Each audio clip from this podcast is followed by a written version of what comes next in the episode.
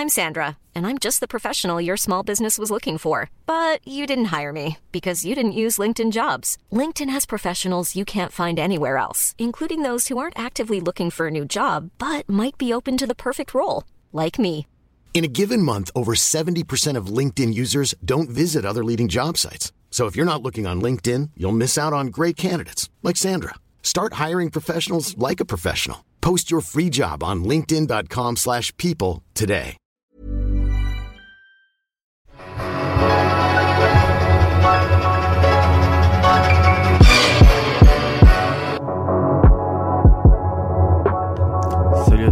Tous et bienvenue dans One and Done, votre podcast 100% draft pour le site Dunk. C'est Alano Micro et je suis très heureux de vous retrouver en 2019 pour parler de la draft avec vous. Euh, tout d'abord, je souhaite, je pense au nom de toute l'équipe de Dunk et puis au nom de, voilà, de One and Done de vous souhaiter une bonne année 2019. Voilà, c'est, c'est les us et coutumes, donc euh, on passe par là une année où en fait bah voilà on va essayer de se retrouver le plus possible que ce soit bah, dans One and Done dans le podcast mais un peu Dunk Hebdo même dans tous les autres formats du site voilà Roll euh, de Pierre Profil qui va reprendre je pense Euh, donc euh, on va se retrouver toute l'année encore une fois pour parler échanger avec vous proposer du, con- du, du contenu NBA donc c'est c'est top aujourd'hui premier épisode de l'année 2019 pour One and Done et on va rentrer tout de suite dans le vif du sujet. Un programme bouleversé du fait des nouvelles des derniers jours. Euh, ces nouvelles, c'est les blessures et les potentielles annonces de fin de saison de deux joueurs qui sont projetés dans la loterie et même haut dans la loterie, potentiellement top 10. À savoir Bol Bol, le joueur d'Oregon, et Kevin Porter Jr., le joueur de USC. En fait, je voulais faire de base un épisode plus conséquent où je présentais un peu mon board. Voilà, premier épisode de 2019, on est à 6 mois la draft présenter mon board, mais bon, aléa de, les aléas ont fait que je parlerai de mon board un peu en fin d'épisode, mais que je vais plus développer euh, les blessures de Bol Bol et de Kevin Porter Jr. et l'impact que ça pourrait avoir sur leur, fin, sur leur cote à la draft en quelque sorte. Donc je vais commencer par Bol Bol, ensuite Kevin Porter Jr. et ensuite voilà un peu l'état de mon board en le présentant sous forme de tiers, vous en avez l'habitude. On va commencer avec Bol Bol, euh, le joueur d'Oregon. Ça a été annoncé bah, jeudi soir euh, avec un, tweet de Shams Charania qui en fait a annoncé que Bol Bol était blessé et opéré, euh, qu'il allait être opéré ces derniers jours. Il a été opéré, avec une injection de deux vis dans un os de, son pied. Ça fait pas mal de temps qu'il qu'il joue pas Bol Bol. Il avait loupé des matchs déjà. Et donc fin de saison pour lui. Et selon son agent, il reste totalement se concentrer sur la draft 2019 et entamer une, grosse rééducation. Bol Bol, j'avais présenté un peu son profil dans l'épisode où je présentais un, prospect par grosse cylindrée NCA. Euh, vous pouvez aller écouter, ça depuis. Voilà, on a vu des matchs de lui qui ont permis de dresser un peu plus son profil, d'avoir un échantillonnage de ce qu'il peut donner dans un futur en NBA. Il- on rappelle son profil 2m18, 105 kg, 2m34 d'envergure. Autant dire, on va l'appeler euh, l'Albatros. Voilà, c'est impressionnant et quand on le voit sur le terrain, c'est ça. Il a joué 9 matchs en NCA. Des stats qui. Il a une très belle feuille de stats. Si on regarde la feuille de stats, c'est 21 points, quasiment 10 rebonds, quasiment 3 contre, à 56% au tir, 52% à 3 points et 75% en lancer franc.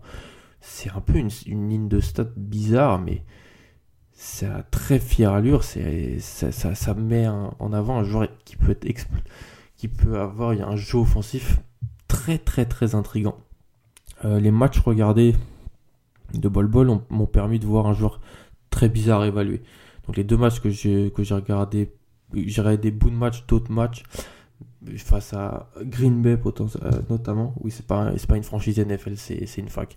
Mais c'est surtout le match, les matchs face à Syracuse et à Iowa lors du Touquet Classic au Madison Square Garden. Et en fait, on a vu dans Bol voilà, un albatros défensivement qui a un bagage offensif euh, de très haute qualité. Cap, de pull-up, il a un shoot, pick and pop, euh, mais c'est un joueur qui est extrêmement étrange, c'est un peu un ovni.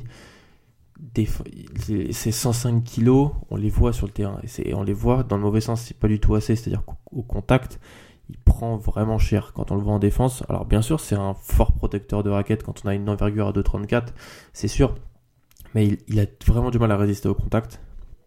Il doit vraiment prendre de la masse. C'est drastique parce que sinon il va, il va se faire tamponner en, au NBA. Il a du mal face à n'importe quel intérieur plus puissant, mais aussi plus rapide. Il a du mal à se déplacer latéralement. Très très grande difficulté à se déplacer latéralement. Et donc sur pick and roll, il se fait tuer. Il se fait totalement tuer, bol bol. Et voilà, ça, met en avant un joueur qui. On va le mettre en avant sa capacité de protection de cercle, mais c'est un bon défenseur intérieur, c'est pas juste un protecteur de raquette c'est important, très important NBA aujourd'hui, mais la capacité de, de bouger, la capacité d'absorber le contact, elle est aussi très importante. Et Bol Bol, il a vraiment du mal pour le moment.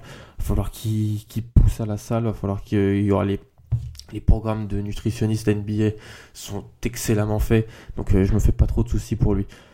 Après, offensivement, comme j'ai dit, c'est un joueur qui est très très fort, qui, qui, est pas très très fort, mais qui est très très intrigant parce que voilà, c'est c'est un peu dans cette lignée des licornes modernes. Donc c'est sûr qu'à la draft, une équipe va adorer Bol Bol. Sam Veceni, qui bosse pour The Athletic, a écrit un très très bel article où il, commence un peu son article en disant voilà, Bol Bol, c'est le joueur qui va faire virer son qui va faire virer le JM, qui va faire virer des JM. C'est-à-dire que si tu le draftes et que c'est un bust, le JM va se faire virer, mais si tu le draftes pas et qu'il s'avère être un, énorme joueur, bah, le JM se fera virer aussi.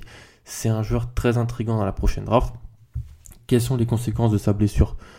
On sait qu'il a des soucis au pied, on le sait, depuis pas mal de temps. Là, il a cette blessure qui va lui faire rater la saison. Mais moi, il peut profiter d'une classe plutôt faible, en dehors, du duo Zion-Barrett. Les deux joueurs de, de Duke, c'est une classe plutôt faible, avec des joueurs qui déçoivent. Cam Reddish déçoit un peu. Nasir Little sort du banc à UNC, déçoit un peu. Quentin Grimes est devenu un fantôme à Kansas. Même un joueur comme Romeo Langford, dont je suis pas le plus grand fan, pour moi, il, a montré des choses intéressantes, mais il y a des choses dans son jeu qui fait que je peux pas le drafter hyper hyper haut non plus. Donc en fait, tous ces joueurs, ils ont plutôt perdu des points et de la marge dans les deux premiers mois NCA, tandis que Bol Bol, lui, bon, la marge, il a perdu parce que physiquement, on voit qu'il il a des soucis. En plus, il est blessé, mais c'est qu'il a montré sur le terrain. Une équipe peut, aimer ça à la loterie et le drafter haut. Il peut aussi profiter voilà, de la recherche de licorne qui est de plus en plus recherchée en NBA de nos jours. On a vu les, années précédentes, Jonathan Isaac, Mobamba, c'est sûr qui ont été draftés qui ont été draftés haut. Et il, y a une équipe qui va tomber amoureuse de Bol Bol. Je le sens. C'est un, feeling que je peux, que je peux avoir. Surtout aussi, dernier argument, que le poste 5, pour le moment, Bol Bol, c'est un joueur euh, qui est un peu différent de tous les autres joueurs dans cette draft, et c'est surtout un joueur qui est différent des autres postes 5, en quelque sorte. Dans les, les boards, des, les, mock drafts sérieuses et les joueurs qu'on peut regarder, on a des joueurs qui sont principalement défensifs au poste 5. Daniel Gafford d'Arkansas, que j'avais présenté dans le, top 10 des joueurs qui se retournent NCA. Charles Bassi, le freshman de Western Kentucky. Jackson Hayes, qui est un joueur qui monte énormément, qui joue du côté de Texas. Donc en fait, Bol Bol, il, il va leur passer devant parce qu'il a un bagage offensif en plus. Si on voit John T. Porter, le frère de Michael Porter, comme un 5, il peut être vu dans la même classe offensive que Bol Bol. C'est des joueurs qui sont forts offensivement. Mais John T. Porter, il n'a pas joué toute la saison et il jouera pas parce qu'il s'est blessé avant la saison. Donc, Bol Bol est de facto, je pense, le pivot numéro 1 euh, dans, quasiment l'intégralité des boards. Mais les questions de blessure, les questions de durabilité, les questions de déplacement latéraux défensifs sont très présentes pour moi. Ce qui fait que Bol Bol, voilà, sa, sa saison est terminée. On a 9 matchs à regarder pour vraiment voir ce, ce qui, ce qui vaut. On verra aussi lors du combat et, compagnie. Mais il va, il devrait être en loterie. C'est juste dommage qu'on puisse plus le voir, mais il faut surtout qu'il se remette bien parce que souci de blessure, c'est très très délicat. Deuxième joueur, qui est dans la même conférence d'ailleurs, parce que Bol Bol est du côté d'Oregon à la Pac-12, qui c'est Kevin Porter, du joueur de USC, l'autre fac de Los Angeles, avec UCLA. Et donc lui aussi, il est blessé, mais comme Bol Bol, en fait, Bol Bol, c'est sûr qu'il ne reviendra pas. Kevin Porter Jr., on n'est pas sûr.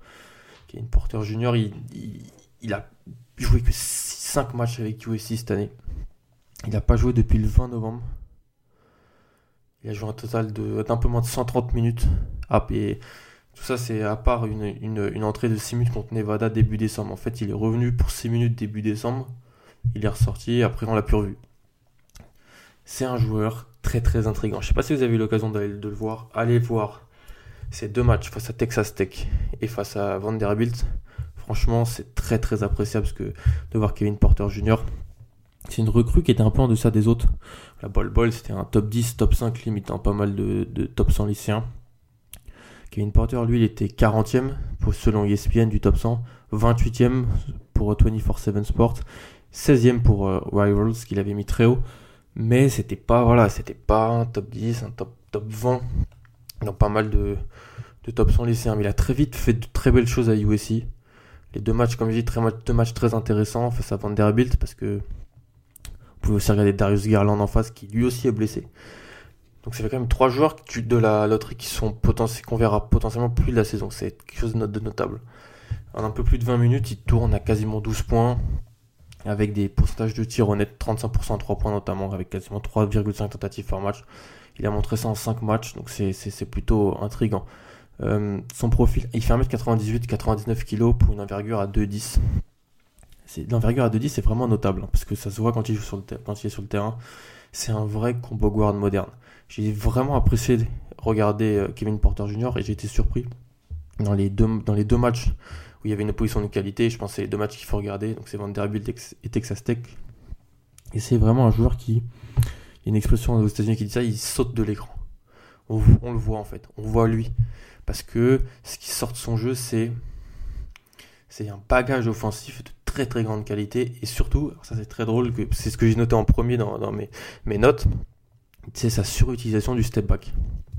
Il adore utiliser son step back pour créer son tir. Il a une facilité balle en main telle que ce genre d'action elle est simple pour lui. Il a une mécanique de tir moyenne mais en constante amélioration qui fait que il utilise super bien son step back et ça lui permet de marquer vraiment beaucoup de paniers. C'était vraiment le cas, surtout face à, face à Texas Tech sa mécanique, comme je dis, en constante amélioration, je trouve que ça porte un peu de bas et de côté, mais il tend à corriger cela. Et il a parlé dans une interview de vouloir chercher toujours à améliorer pour avoir une meilleure gestuelle, donc ça serait vraiment très bien. C'est un joueur très intrigant qui peut, sérieux, il peut devenir un très très fort joueur offensif. Il a tout. Sur les 5 matchs qu'il a montré, c'est, il a potentiellement tout. C'est du potentiel, mais c'est très très intéressant. Il a montré un bagage offensif de haute voltige, un super jump, capacité de scoring et de playmaking, il est très fort en transition. C'est un joueur qui, je pense, peut devenir très fort. Et lui, c'est un peu dommage qu'il soit blessé. Parce qu'il aurait pu bénéficier de jouer encore cette année en NCA. Franchement, ça serait pas si mal qu'il revienne. On sait pas. On va voir comment ça va se passer dans le futur. On parle au conditionnel, mais s'il revient, il a quelque chose à faire. Parce que je pense qu'il baissera pas dans les boards. Mais au vu de ses attributs de ses qualités, et au vu de la, de la densité de cette draft, qui n'est pas énorme après Zion et Barrett, il pourrait vraiment monter.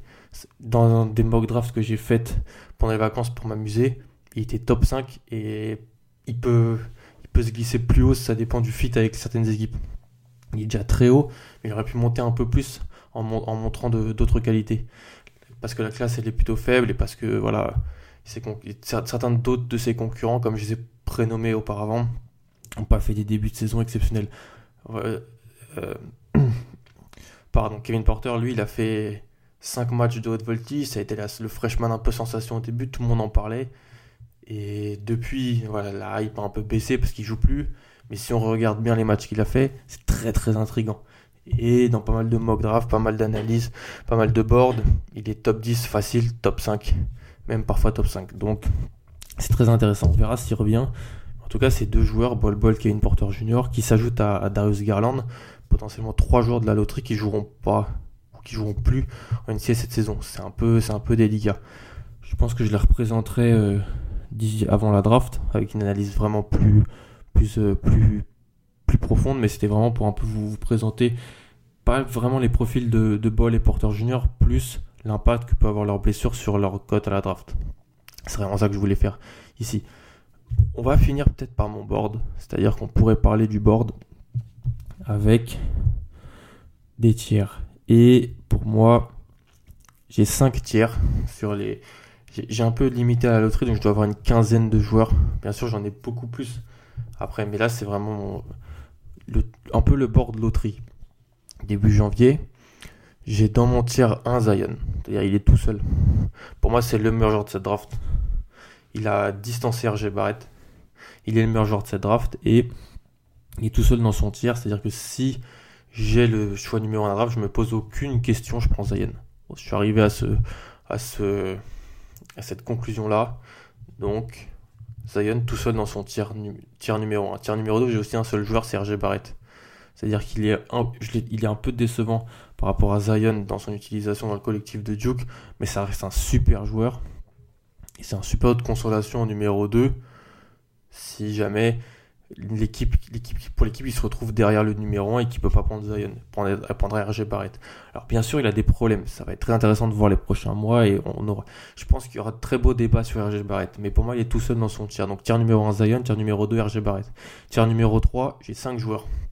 J'ai Cam Reddish et Nasir Little, deux ailiers qui viennent de Cam Reddish de Duke, Nasir Little de UNC.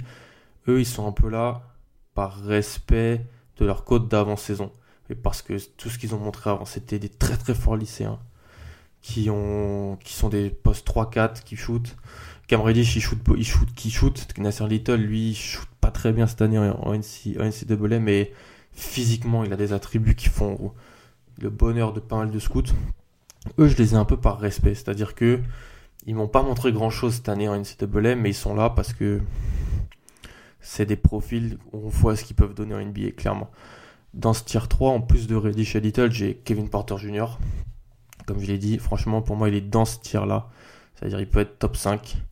J'ai Bol Bol, comme, euh, comme j'ai pas auparavant, même si j'étais à la limite de le mettre dans le tier 4. Donc, euh, c'est un peu un débat.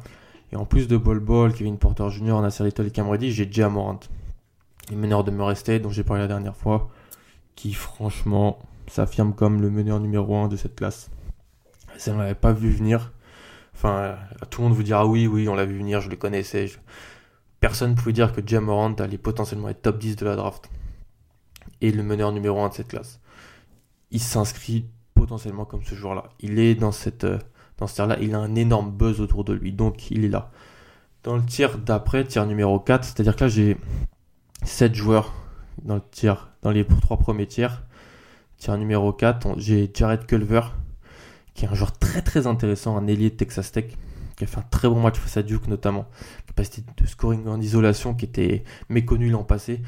Franchement, l'an passé, Texas Tech, ils avaient lui et Zaire Smith qui sortaient du banc. Zaire Smith a profité de sa, sa cote pour. Euh, il a surfé sur sa cote pour être sélectionné haut à la draft. Jared Culver cette année peut même faire mieux et être dans le top 10. C'est un joueur très très moderne, c'est le leader de Texas Tech cette année.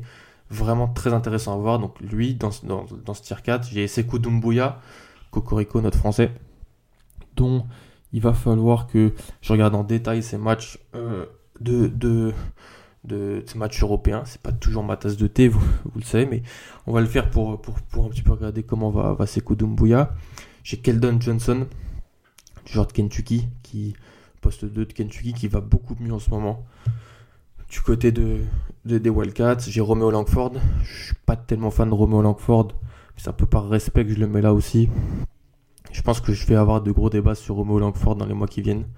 Et j'ai DeAndre Hunter, joueur de Virginia, un ailier très très intéressant. J'ai vu 2-3 matchs de lui cette année. J'avais déjà vu, on avait vu beaucoup de bons matchs de lui l'an passé.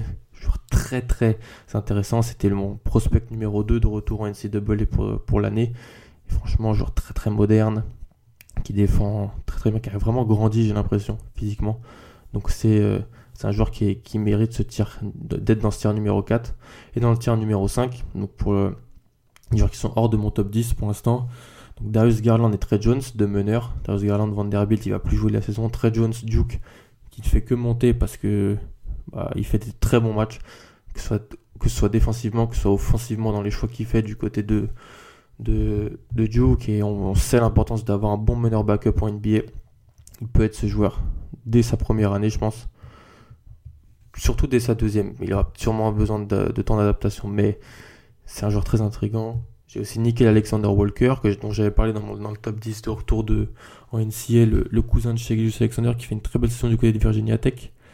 Et j'ai les deux intérieurs pardon, de Gonzaga, Rui Hashimura, et non pas Kylian Tilly, parce que Kylian Tilly n'a pas joué la saison, mais Brandon Clark, qui est un joueur qui venait de San Jose State, qui a transféré du côté de Gonzaga et qui est un joueur extrêmement intéressant, qui ne fait que monter, qui, qui est un joueur super pour la, pour la NBA moderne. Je pense que ma voix part un petit peu là, donc je m'en excuse. Mais voilà, ces deux joueurs-là, Hashimura et Clark, sont, sont à suivre. Petite mention pour Jackson Hayes, dont j'ai parlé pour, dans, dans le petit segment sur Bol Bol, qui est un joueur du côté de Texas qui lui aussi ne fait que monter.